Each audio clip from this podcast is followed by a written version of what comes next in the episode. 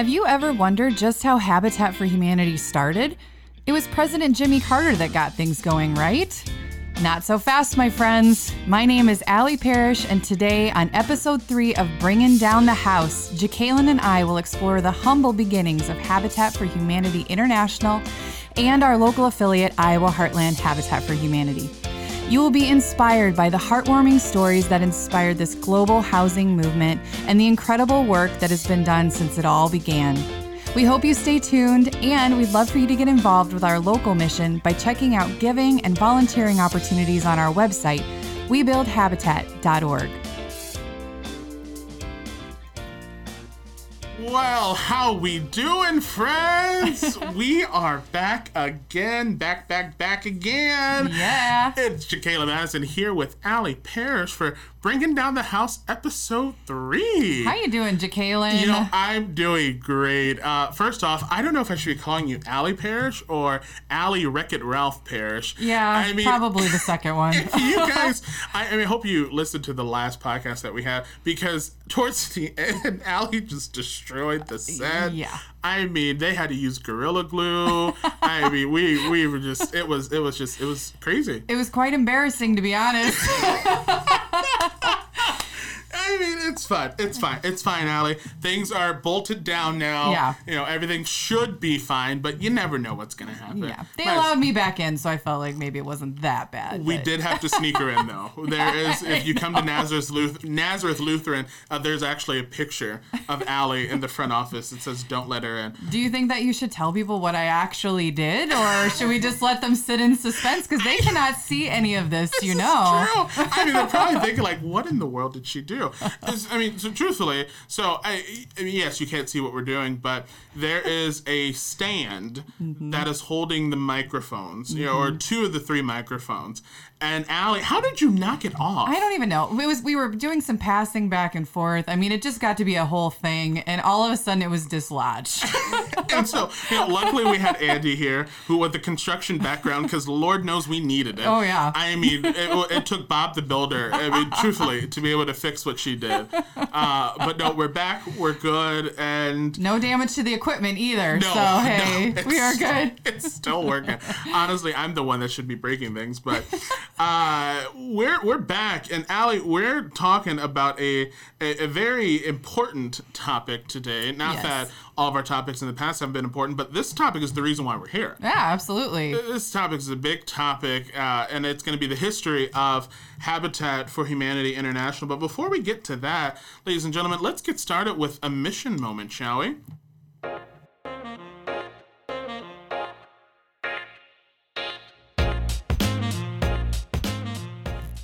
So, our mission moment uh, for today, at least my mission moment for today, Yeah. uh, believe it or not, it, it's this podcast. Yeah. You know, before we, we started today, we are kind of chatting. You know, Allie and I were just chit chatting a little bit with Nora with an N. uh, and, you know, we were talking about some of the feedback we received. And, I mean, while you know we we are we have tough skin you know we wanted some of our friends and you know close people to to be honest with us. We've we've heard a lot of great positive feedback. Yeah. and i'm just so excited that the goal that we've set out for this podcast was to inform people. Mm-hmm. So that people could learn about habitat and learn about affordable housing and and just some of the the the things that come with that. And people are, are walking away learning a few things. They're learning that they should never give Jacqueline Madison a mic but they're also learning some other things about about habitat and and, Yeah. and, and the housing crisis. So I, I mean Allie I mean what are you hearing on your, on your side? Absolutely the same thing. I mean, just um, really appreciate the feedback, but also I've been really happy to know that um, while people are enjoying um, tuning in for a lot of different reasons, they are co- walking away feeling like they learned something. And I think that's the goal of all of this. Um, there's so much to know. And this this topic is so deep, and so we've just been so happy to be able to to do this, and it's been so much fun. So It has been fun. Yeah. I, I paid her to say that.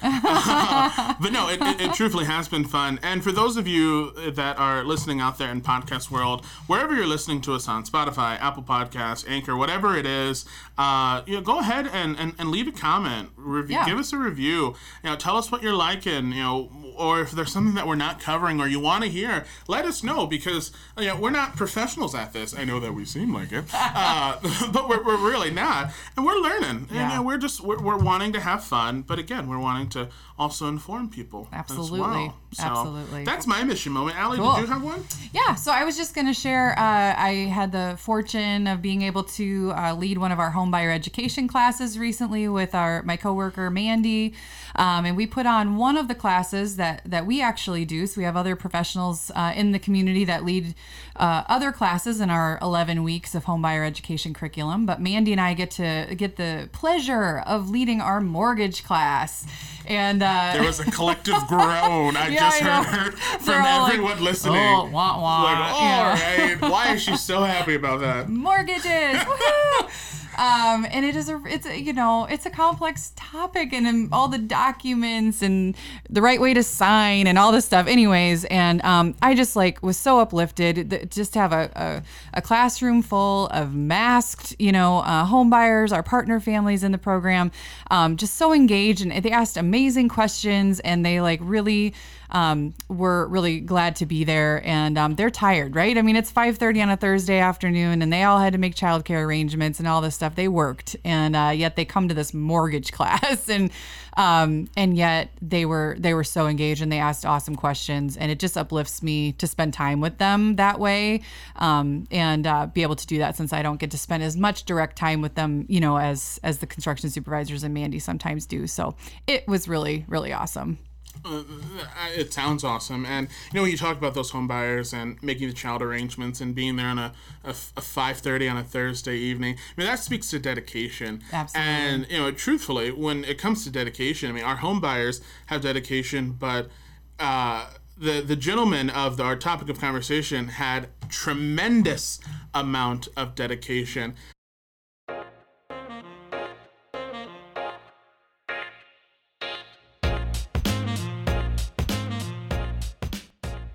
Ladies and gentlemen, like we said, you know, we're talking today about the history of Habitat for Humanity, and I think that you know this is something that I, even on the board, am still fresh to. I and I've been very open and honest with Allie. I'm still learning every day about this organization, and when I sat down and really studied uh, where Habitat got its start from, I was just floored. I mean, Allie, I don't know what about you, about you in particular when you first started with this organization, but I, I was I was r- really shocked by Yeah. a lot of the information that I learned. Yeah, well, I think that was part of um, my journey with Habitat too, is just uh, digging into some of the roots and the and the history and, and the richness of that history for the, with this organization, is just what makes you fall in love with it even more. Um, it is so far beyond and just just a house which for a for a family and my own family included a house means everything. But i think sometimes in this day and age we can we can kind of discount and just kind of oh it's that's cute that's habitat that's just a house and oh that's nice and pat us on our heads and keep going on our way. Uh, but everything with habitat has been intentional by design from the very very beginning and um, it has a really interesting and rich history.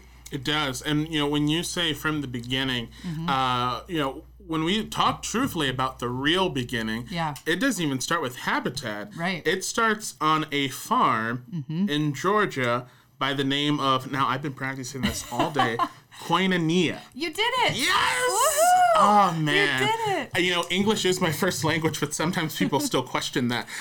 uh, but th- this farm in, in, in Koinonia in Georgia is Mm-hmm. really where the idea for Habitat started, and it was with a man by the name of Clarence Jordan. yes Correct, Clarence and Florida, Clarence and Florence Jordan. Yes. You know, Allie, can you just tell us a little bit about who these people are and what that farm is? Yeah. So uh, when I first learned the word koinonia, I d- didn't know what it meant either, but it is a Greek word actually, um, and it means community and a, and a gift jointly given. And I have always loved that, and I and it really does speak to that history. But um, I'm going to tell you a little bit about Clarence, and I and I was telling Jacqueline I don't want to mess this up today because um, the history is so rich and important. Um, so I'm going to tell you guys a little bit about Clarence.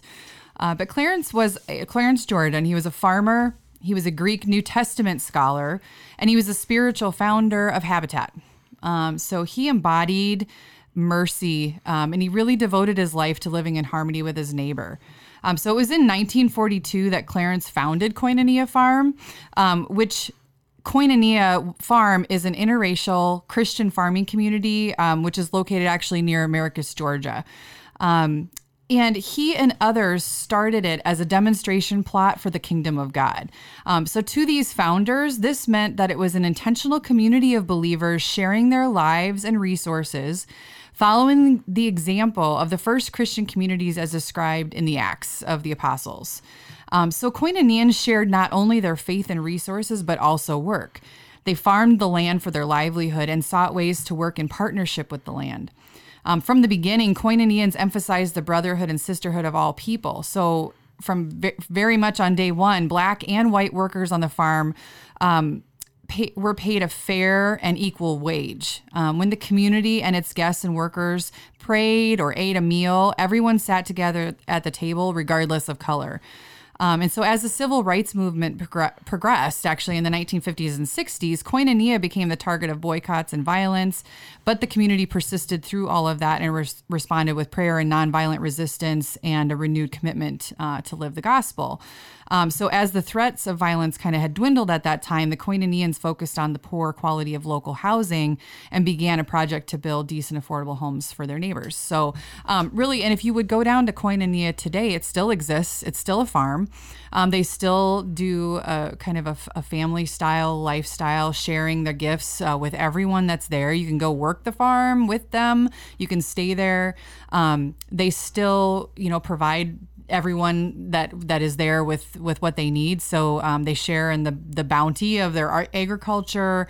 Um, it's just it's just a really cool place. Yeah, and one of the things I was telling Allie about that just kind of shocks me is when you think of okay, so we're talking 1940s Southern Georgia. Yeah, and to hear like oh both black and white were treated equally, fairly, with pay. Uh, everyone sat at the same table. I mean, that mm-hmm. that idea was not even thought of necessarily around that time. And then to not even be wavered by the civil rights movement that was going on and, and, everything that was happening, that I mean that that I think speaks to the volume of who Clarence and Florence yeah. were as just people exactly. at their core. Exactly. They were just incredible. They were. I mean, yeah. they, they they didn't see skin color. They, they saw everyone as equals. And then now we fast forward a little bit, and now we meet two more people, yeah. and we meet uh, Millard, and I want to make sure that I get his wife's name right.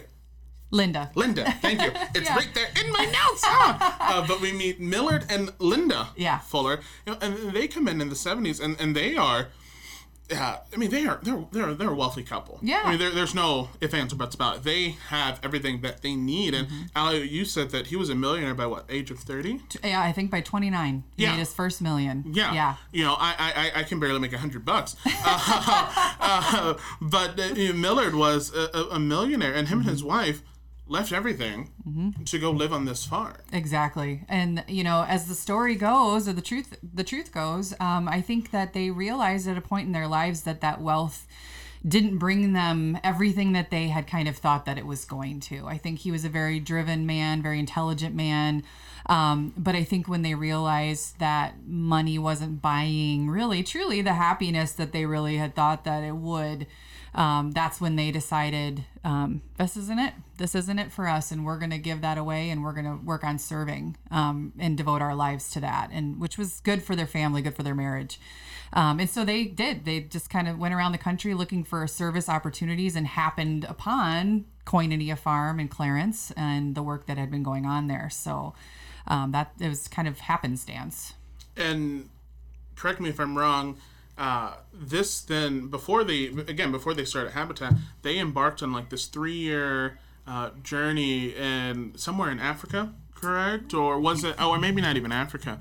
Uh, but helping building houses outside of America, mm-hmm. yeah. and, and that kind of gave them this idea of oh well, you know, house housing is important. Absolutely, and I think that um, in the beginning they happened upon the the farm and their their main goal was just to live on the farm with the people in this new lifestyle you know and that was um you know really important to them to to learn from what was happening on the farm. And i think through that they were really inspired. Um, and millard and clarence really became really close friends and um, started to think and envision you know something bigger in in uh, housing ministry really through their through their involvement together on the farm Yeah, and uh, this is a, quote that I, I, I was wa- I watched. I found an interview uh, with Millard. Uh, oh gosh, I, I want to say it was probably sometime in the 80s or 90s. Uh, but it, it's a very simple quote, and he said, "Housing is to a family."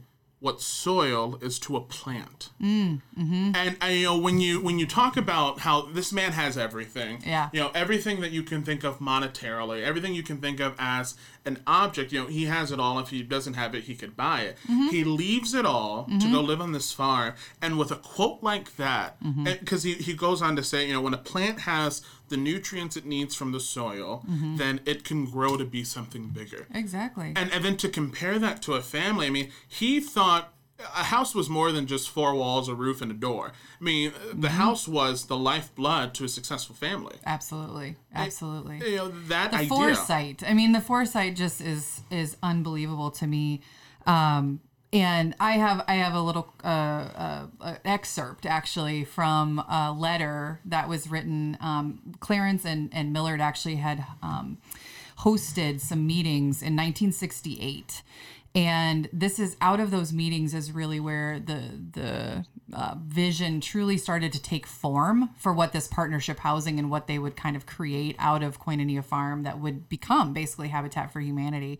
Um, but but there was reflection out of those meetings that was written in a letter, and it and it read. The war on poverty was getting headlines in Washington, but Clarence and Millard wanted to wage a war on wealth. They wanted to create a way of sharing that would make the rich man a partner of the poor, the educated a partner of the uneducated, the skilled a partner of the unskilled, the laborer a partner of the thinker. They had not nailed it all down with specifics, but they were thinking big. They wanted to see muscle and brain, strength and powerlessness, fat wallets and thin come together somehow. That, I just love that. That's so profound. I love the the fat wallets and thin Yeah. come together. And people of realizing matching and partnering skill sets and experiences and and wealth and race and everything really joining in unity to do something for the good of all. Yeah, and I mean it's no it's it's no secret that Habitat is a a, a religious based organization, uh, and that I, I think people understand that and they get that. Uh, but I, I think too at the same time, you know, their main goal was just to see everyone as equal. Yeah. You know, again, you know, not to go back, but that wallet, you know, fat wallet, thin wallet, that is just so that, that, that, that, that's so profound. And again, uh, you know, I, I love interviews. That's the I guess that's maybe the news junkie in me. Uh, but uh, Millard went in to continue on in this interview. He quoted. Uh, uh, or paraphrase, I should say, a script, a text from uh, Exodus in the Bible, which was uh, lend money to the poor, do not charge them interest. And he he went on to say, you know, it was it's this Bible finance plan Yeah. that they have. Yeah. And it it just it just it's so though th- that I, I wish that I I mean and you know Millard passed away back in 2009 and I just wish that I could have met him Yeah. because you don't see every day people of high wealth with such this very um uh level I, I shouldn't say level headed but his money didn't define who he was Yes. it was his character Yeah, absolutely. it was his character, and I honestly think, if, I mean, Millard probably, I mean, he did give it away, but he, he's like, eh, it doesn't matter if I have a million dollars or, or two dollars. You know, it's who I am as a person. Right. You know, and that, you know, that's why I really am excited about this because people get to now really understand, you know, the grassroots, you know, the real, true um, history of what this organization is built off of. And I mean, I think even still to this day in 2020, mm-hmm. some, you know, 40 plus years after uh, what Millard and Clarence and Linda and, and Florence, who was Clarence's wife. Yeah. Can't, can't forget Florence. Nope. Uh, we have to make sure to give Florence her her, uh, her her time as well in the limelight. You know, we really kind of understand now. Oh, so this is what this organization is about.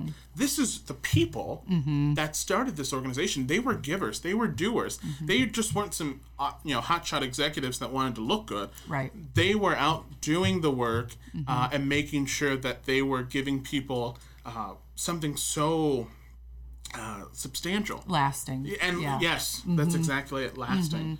Yeah, I mean, the no profit aspect has been um, certainly a part of this from the very, very beginning. Um, and it's really interesting uh, thinking about Millard and how, you know, you said that he really had changed his mindset in his lifetime of, of what was the most important thing. And um, another n- another statement that he had made at one point, another quote from Millard, um, not too many years earlier, I had set myself a goal to become a millionaire as quickly as possible. Now my life had new goals. Could we be so bold as to think of building enough houses for a million people? And that is so fascinating because that was that was said before Habitat for Humanity and the Fund for Humanity actually got started in 1976. But this was the vision, and this speaks to vision too. I was just so inspired. I always am so inspired when I read about this history because these people had vision of a world truly where everyone had a decent place to live which is still our vision today but they really did they they started they had it. And to have someone say that like all i thought about for a while was was making my million.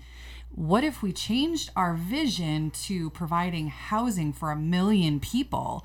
And what's so fascinating is is that fast forward 40 years plus they have served 29 million people with housing solutions in those in those 40 years. So that also to me speaks to vision.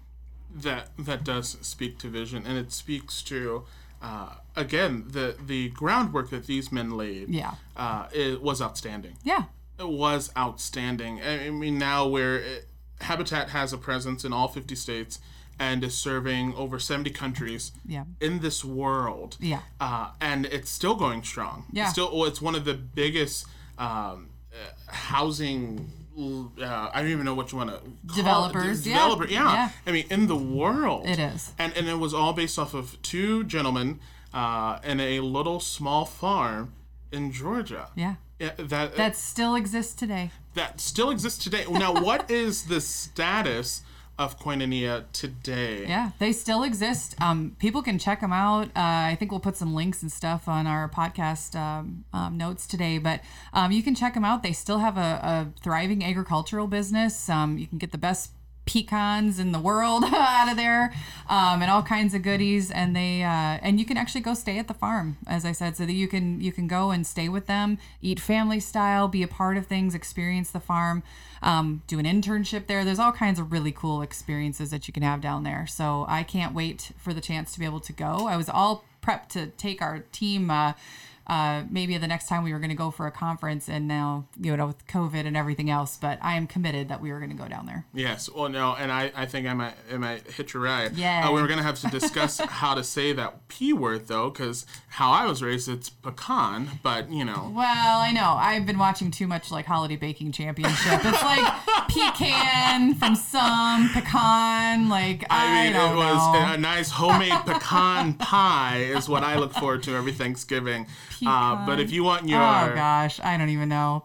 peca- pecan, I don't know. It's like pecan, pecan, pecan. there is an English teacher. We are just maybe maybe we shouldn't. Maybe hold off on the reviews today. Maybe in the next maybe in the next podcast leave a oh review. Oh my goodness. This one we were going strong for about a good 22 minutes and then we just hit the rail. We derailed a big time there. well, if you wouldn't have taken issue with my pecan. I mean, deep down, the southern, the southern boy in me, okay, Allie, the Mississippi in me was really just like, it's pecan, but all right. Uh, you know, We love you, Koinonia. yes, we do love you, Koinonia. We do, we do. And those of you that say pecan. Yes. Uh, but, you know, Allie, today, Yeah. when you look at the mission and you look at what Habitat is doing, and do you, as an executive director, feel that uh, your agency, your people, the volunteers are still uh, living what Millard and Clarence lived all those many years ago. Yeah, you know, I mean, I, I really do. It's it's when I ever reflect on and review this history, it always is astounding to me how similar in so many ways it still is to to how we operate today. So, you know, the idea of partnership housing and this idea that, you know, people would work alongside each other to help someone improve their housing or build new housing, that those families that were helped would make payments into at the time, which was called the Fund for Humanity, that would be going into this pot of money that out of which then monies could be spent on the next family's house, um, you know, as they had need or whatever. And really, back in the day, in the original um, startings of Habitat, those payments into the Fund for Humanity weren't a mortgage, it was a lifetime commitment. So when they had their payments they were making into the Fund for Humanity, they made a lifetime commitment to do that. And so that there would always be this supply of funds available as people had housing need. Um, and everybody worked together, you know. So today it's really very, very similar. Yes, we have replaced those lifetime payments with a defined mortgage payment and time frame um, but this idea of people coming together and building houses with each other um, you know the partner families in our program like i've said before in other other other episodes you know they have to put in 100 sweat equity hours helping another family build their house before they even get to talk about their own house and their own location and that is directly tied to the roots of of how this thing worked that the idea is serving the idea of koinonia a joint a gift jointly given and the sense of community that that is foundational and that is very very true to this day and how we operate.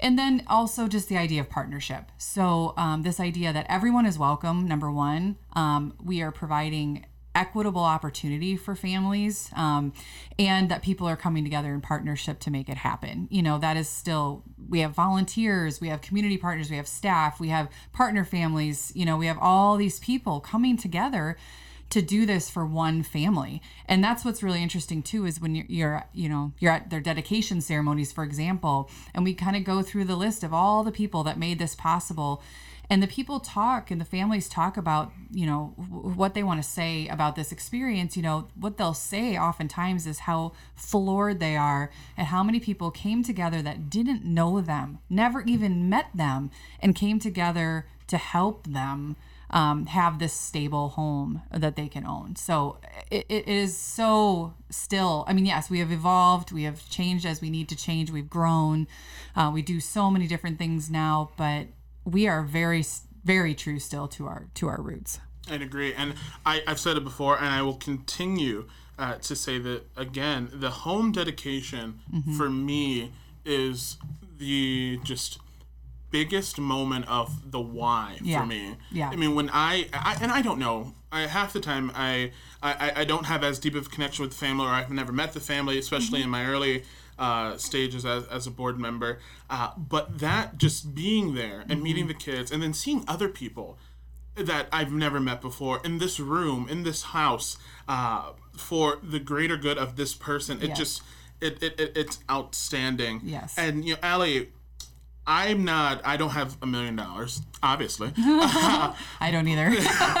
but you know, when we think of Clarence, when we think mm-hmm. of Millard, how can we as a community keep their vision alive, keep mm-hmm. their ideas alive? What can we do to continue to forward this message of what they started back in the 40s and the 50s? Yeah, absolutely. Um, well, and I think one example of how to keep involved, and, and I would be remiss if we didn't mention Jimmy Carter in all of this, um, because a lot of folks do think that Jimmy is the one that started it. Um, but Jimmy actually didn't get involved until 1984. Uh, but the interesting thing is, is that Jimmy and his wife Rosalynn have made a personal commitment to this work and being involved in this work since 1984. And actually, uh, this year was supposed to be um, the 37th Carter work project that they they have been coming out to do work projects every year, um, and made a personal commitment that they were going to explore this, you know, this Habitat for Humanity and make this a, a passionate commitment in their lives. Um, so they were going to do their 37th Carter Work Project this year in the Dominican, actually. Um, so and then of course the pandemic and everything else. Right. So um, last year they did a Carter Work Project in Nashville. That was their 36th uh, Carter Work Project since 1984. Uh, Jimmy was 95 last year. He's 96 years old now. Rosalynn's 93 now. Uh, they they have just devoted a lifetime of commitment to this passionate work of, of habitat. Um, they've built or improved 4,300, almost 4,400 homes. They've worked with over 104,000 volunteers uh, throughout those 36 work projects. So I think about when I think about how others can get involved, I think about those two. And I think that, okay, yeah, you don't have to give your entire life over to this and whatever, but you just do it. You just pick up a hammer, you swing a hammer, you give your financial resources or what have you. It is life changing to be a part of Habitat for Humanity and be actually involved in the transformation firsthand um, to maybe maybe it's through your financial resources but you get a chance to go to a dedication ceremony or you watch a video of one of our families online or you actually get to go out and swing a hammer right alongside one of our home buyers and truly be a part of this historical um, organization that it, it, there's nothing like it. And and when you really stand side by side, um, so that that speaks to I think about the president's commitment to this all these years. That just speaks to how transformational it is, not just for the family but for you. Yeah, and you know. Uh, I, it, well, it probably won't get to him, but a huge thanks to President Carter because mm-hmm. I, I mean, I've seen this man be hospitalized, and yes. then the second he's released, yes. he's on a site somewhere building a home. Yeah, I mean, the dedication that he has showed, that his wife, uh, First Lady Rosalynn, or former First Lady Rosalynn, has shown as well, has just been uh, outstanding. And, and, like I said, you know, or like you said, you don't have to be President Carter no. and his wife, uh, but swinging a hammer is it's a lot different when you are swinging a hammer for someone else's home yeah. uh, than for your own and you know 10 bucks maybe sure that can buy you a meal at mcdonald's but that could go far further exactly into providing someone else a home Absolutely. And, and and I just would say just try it because it will change your life to get involved with this organization. It has changed mine. Um, it's changed the lives of my staff um, and, and all the volunteers and people that we work with um, time and time again. I hear countless stories about habit, how Habitat has touched them in addition to transforming the lives of the families. So it's yeah. really cool. But so, yeah, so I mean, a little bit about us too. I mean, so that was Habitat International, and, and then we got involved in 1990. So that's when the roots really started to take place in our community. Wow.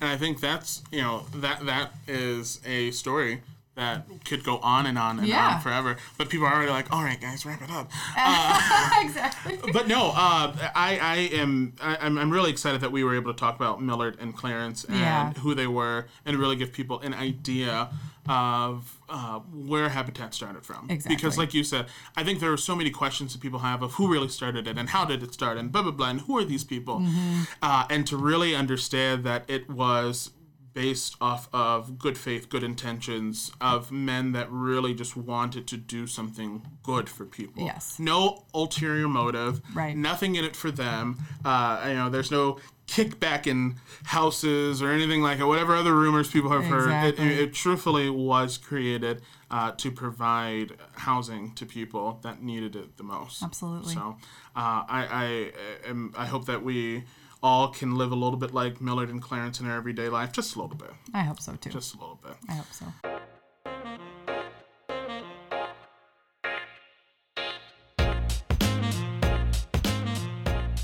Ladies and gentlemen, it is time.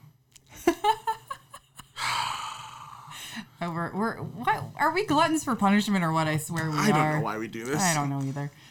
Nora, just ladies and gentlemen, it's time for us to somewhat make it seem like we're smart. Uh, ladies and gentlemen, welcome Nora to the podcast. Nora, say hi to the people. How's it going? All right. Oh, God. You know, she sounds happy because she doesn't have to answer the questions, I know. She just gets to be the asker. Yeah, oh, yeah. She's like that. It's always pro- best to be the smartest one in the room. It is. It, it, truthfully is. It truthfully is. I'm like, oh my gosh. So, what are you worried about? You've been killing it both times. I know times. because Allie, like... here's the thing. It's like the kings fall from grace. Okay, everyone's waiting for it to happen. Like that's the thing. I've set this precedent now. I know. Where I've had two good runs in me and now, oh, well, here comes the third one. Is he is he gonna get this one? You know, because Well, because I really am again, hoping not. people are hoping for me to fail, Allie. They're wanting me to fail. Well, last time it came out, I was like the most negative person on say, the planet. Allie, I mean, Allie like, I might need no to faith in s- anyone. seek some counseling over Yeah, here too. We still need to talk about that. Man, what was it like seven percent? Five, I think. Allie knows no one in her neighborhood. No, I just don't think anybody else does. All right, Nora, what do you got for us? All right, so we are a housing podcast. So we're going to talk about an important house that Jimmy Carter actually used to live in. So we're going to talk about the White House. Oh, Oh gosh. no! Oh no! Time, timely, Nora. Uh, timely. Why was the White House actually painted white? Crud! I just went on a tour there a couple years ago, and I. This is like I one of those things that's like extra credit on like your eighth grade history assignment or your your history test. Why was the White House painted white? Why was the White House? Painted white? Hmm. Okay. Allie, you go first. Bailey, because I'm still thinking. Should there- Okay. Should we get the rights okay. to the Jeopardy theme This song? This is a play right really, really bad answer, but I feel like it was some kind of like a protection material for the house to make sure that it didn't deteriorate. All right, sure. Um, I'm going to say that uh, the White House was painted white because um, I, I feel like there's a real reason, like, you know, something like that of, you know, well, actually, but I, I, I- I could see it something as crazy as uh, white would show any blemishes. Or, you know, so, you know, if it was like dirty, then like they would know where to clean. Oh, that, that's, okay. that's literally my only thought process there. So, like, It's not any better than mine, but no, like it's it. not. Like- it's not. So, so why was the White House painted white, Nora? Well, it actually was to cover up scars from a fire. So they. Oh, Okay, like we are not that far off. Interesting. Oh, oh, wait, wait. When was the fire? I'm, I'm pretending. Uh, do, do you love how I just went like, oh wait, like I actually knew? But when was there? I, I think I do. I think I may have been asleep during this humanities course in college. Oh actually. my goodness. There was a West Wing fire in 1929 on Christmas Eve. Oh, gee, probably a Oh. Christmas tree lit Probably. up. See, Like- this is why you can't have real Christmas trees. No, but that's very fascinating because one of our houses we've rehabbed, actually, there was a fire in it and the attic had, was painted white. Really? Yeah, to cover up the, the damage, smoke damage and whatever. So, hey, that's very interesting. That's that's some news. It's also I also just love how I just love how like a group of construction people just sat there and went, ah, paint it white. Like that was was that the discussion that was made? I guess. Like let's not fix anything. Ah, just paint paint it it white, white. nobody It'll be know. fine. No one will ever know. like I'm never gonna look at the White House the same way again. What cost efficiencies? I mean, our taxpayer money went to just covering up blemishes. Wonderful. I love that. Oh Okay. gosh! Well, thank you, Nora. Uh, we have overstayed our welcome. I feel in, in everyone's life, but uh, we want to thank you so very much for joining us. And hey, you know, we appreciate you uh, checking us out on this podcast. But don't forget, also, you know, you can find us on uh, online as well at webuildhabitat.org slash podcast. Uh, we also have Facebook. Instagram and Twitter. Our Facebook, Instagram. I, don't you like how I said that? Yeah, Twitter. that's pretty nice. Uh, thank you. Uh, I'm an actor. Not really. no, I'm not.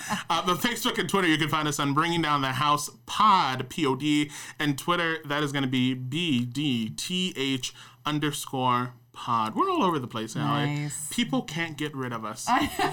They might be trying. They trust me, they are. Yeah, they are trying, I, am waiting for their restraining orders in the mail. but you know, friends and family and everyone else in Yeah. between, thank you so much for joining us on this edition of bringing down the house. We're gonna paint it white because you know that's what we do. Uh, I'm Jacqueline. She's Allie. Until next time, we will see you right back here